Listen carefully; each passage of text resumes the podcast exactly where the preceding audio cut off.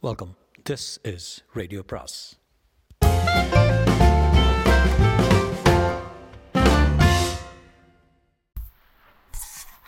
அனைவருக்கும் அன்பு வணக்கம். சுஜாதாவின் உயிராசை பாகம் இரண்டு. டாக்டர் சீனிவாசமூர்த்தி என்னை முழுசாக பார்த்து ஆம் சின்ன குழந்தை போல இந்த வயசில் அழுதேன். என்னப்பா வயசு எனக்கு? என்று இழுத்தார். சொன்னிருக்கிறேன் எழுபத்தெட்டு? இந்த வயசுக்கு சாப்பாடெல்லாம் குறைச்சல்.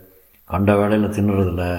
ஆனால் கட்டடம் விழுந்து உள்ளே மாட்டிக்கிட்டேன் என்று தெரிந்த உடனே பசி தாகம் மூத்திரம் அழுகை எல்லாம் ஒரே சமயத்தில் வந்துடுச்சு அதை விட கவலை இன்னும் பயங்கர ஃபுட்பாலு வயிற்றில் ஒரு பந்து நான் வீட்டில் புத்தக கடைக்கு போகிறேன்னு யாரிடமும் சொல்லிக்கொள்ளலை ஏதோ பொடி நடைய வீட்டுக்கு விட் விட்டு வீட்டை விட்டு போயிருக்காரு என்று தான் எண்ணிக்கொண்டிருப்பாங்க.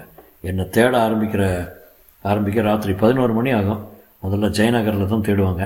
விரயமாக நண்பர்கள் வீட்டில் விசாரிப்பாங்க. சில சமயம் நான் திடீரென்று புறப்பட்டு மைசூர் போயிடுவேன். அதனால் மைசூருக்கு ஃபோன் பண்ணி விசாரிப்பாங்க. ஹே சேச்சி டைம் வேஸ்ட் பண்ணாதடா. நான் இங்கே புத்தக கடையில் மாட்டிக்கொண்டு இருக்கேன்டா கஷ்மா சுஷ்மா நீயாவது சொல்லு. தாத்தா புத்தக கடைக்கு தான் போயிருக்காருன்னு. ம் என்ன அந்த விபத்துடன் ஒட்ட வைக்க ஒரு நாளாவது ஆகும். ஐயோ யாராவது வாருங்களேன். காப்பாற்றுங்களேன். யாருக்கும் கேட்டிருக்குன்னு தோணல. அப்போது மற்றொரு பயம் தோன்றியது. ராத்திரி சாப்பாடு கிடையாது. தண்ணீர் கிடையாது. ஐயோ. உபவாசம் இருந்திருக்கேன். வயிறு சரியில்லைன்னு சாப்பாட்டை தவிர்த்திருக்கிறேன். நடுராத்திரியில் பசித்தாலும் ரெஃப்ரிஜரேட்டர் படையெடுக்காமல் சும்மா இருந்திருக்கேன். ஆனால் அடுத்த வேளை சோறு கிடைக்காது என்னதும் எனவோ மூளை வேறு விதமாக சிந்திக்க துவங்கி உடனே பசி என்னும் துரோக எண்ணங்களை துவக்கி விடுகிறது. அந்த கணமே பசிக்க ஆரம்பித்து விடுறது அது மட்டும் இல்லாமல் சாயங்காலம் லேசாக டிஃபன் சாப்பிடுவேன். என் மருமக ஷியாமலா சுட சுட போண்டா கொடுப்பா. ஒரே ஒரு போண்டா இல்லைன்னா கொஞ்சம் வெல்லம் வச்சு அடை பண்ணி கொடுப்பா. அதெல்லாம் அந்த இருட்டில் தெளிவாக ஞாபகம் வந்தது. ராத்திரி இரண்டு இரண்டே இரண்டு தப் சப்பாத்தி. கண்ணம் மீங்கி அதை அழுத்தினா லேசாக ஆவி பறக்கும். பொன் போல தருவாள் உடனே ஒரு சப்ஜி தக்காளி ஒன்று ரெண்டு வெங்காயம் பருப்பு ஆடாடா அதன் பின் ஒரு கப் மோர் சாதம் ஒரே ஒரு வடுமாங்காய். எல்லா ஞாபகங்களும் என் மனசில் புரண்டுறேன் அதன் பின் சுஷ்மாவுக்கு கணக்கு பாடம் நூற்றி இருபத்தி மூணாம் பக்கம் அடையாளம் வைத்திருக்கோம். அஸ்ட்ரானமி புத்தகம். நான் எந்த போஸ்டில் இருந்தேன் என்பதை நீ தெரிந்து கொள்ள வேண்டும். படுத்திருக்கிறேனா மல்லாந்திருக்கிறேனான்னு தெரியாத எக்கச்சக்கமான நிலை. இடுப்புக்கு கீழே எல்லாம் புழுதி காங்கிரீட் சிதறல் மணல் படுபாவி கான்ட்ராக்டர் கலந்த மணல் எல்லாம் என்னை பாதியாக புதைந்திருக்க முழங்கை ஒரு காங்கிரீட் கம் பத்து பத்துக்குள்ளே மாட்டிக்கொண்டு இருக்கேன் இடது கையை மட்டும் விடுவித்து கொள்ள முடிந்தது. சாரி காங்கிரீட் கம்பத்துக்குள் மாட்டிக்கொண்டிருக்க இடது கையை மட்டும் விடுவித்துக் கொள்ள முடிந்தது. அதற்கே அரை மணி ஆயிடுச்சு. எல்லாம் ஆறு மணியா? என் வயிற்றில் இருந்த பயத்தை பற்றி சொன்னேன். மரண பயம்?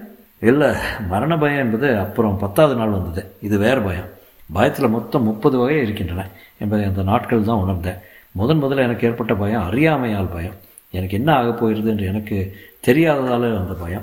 என்னை விட்டு விட்டு போகிறார்கள் விட்டு விட்டு போகிறாங்க நான் இங்கே புதைந்திருப்பது யாருக்குமே தெரிய போவதில்லை என்ன தான் கூச்சல் போட்டாலும் யாருக்கும் கேட்க போவதில்லை உயிரோடு சமாதி என்று பயம் முதல் பயம்.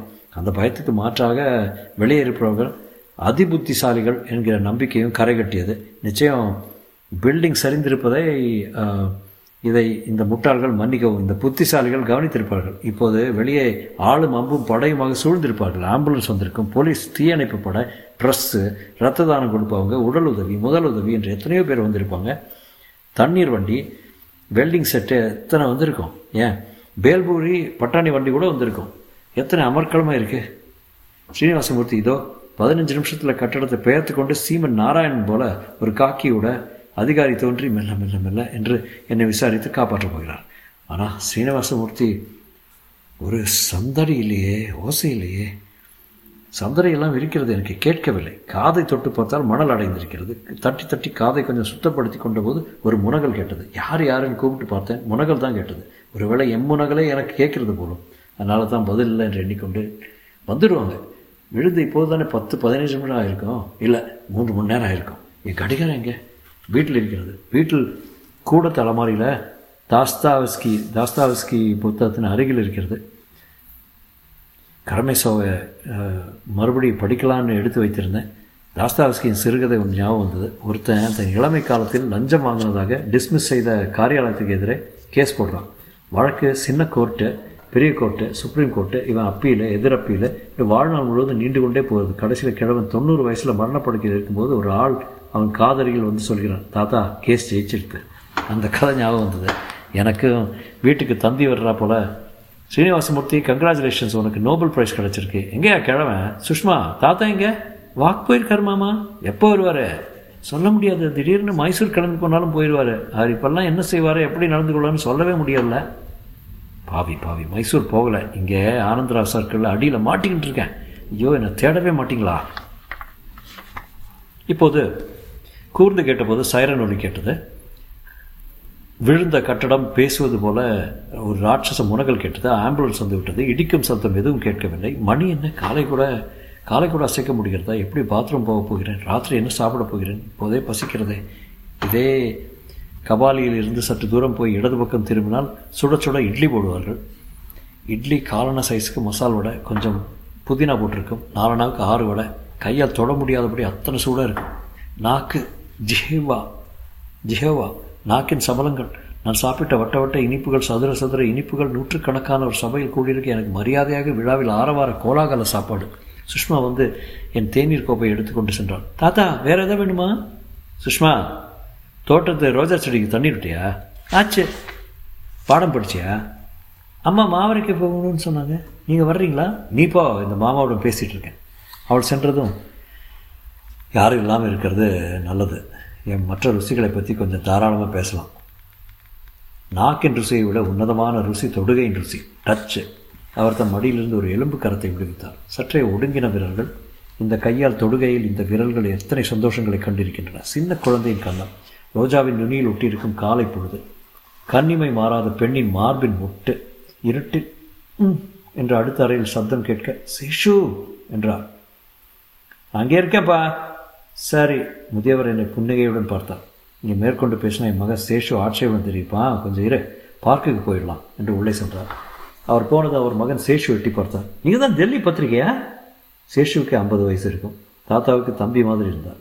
ஆ ஆமாம் கிழவனரை அதிகமாக கேட்காதீங்க. சில சமயம் ரொம்ப ஊர் உளருவார் ஞாபகம் பிசைக்கிட்டு இருக்கு சென்னாலிட்டி வந்துட்டு இருக்குல்ல? தேதிகளை எல்லாம் தப்பு தப்பாக சொல்லுவார். என்னை பற்றி எதாவது சொன்னாரா? இல்லை. சொல்லுவார். அதெல்லாம் பத்திரிகையில் போடாதீங்க. எனக்கு இலக்கியத்தில் எல்லாம் நம்பிக்கை கிடையாது. He writes books I earn money அவர் விபத்தில் செத்து படித்ததை பற்றி தான் சொல்லி கொண்டிருக்காரு. ஆ போயிருக்கலாம் போயிருக்கலாம். என்ன? நதிங் நதிங் அண்ணா சீக்கிரம் சாப்பிட வந்துருங்க. பார்க்கில் நீ உங்களுக்கு ஆகாது.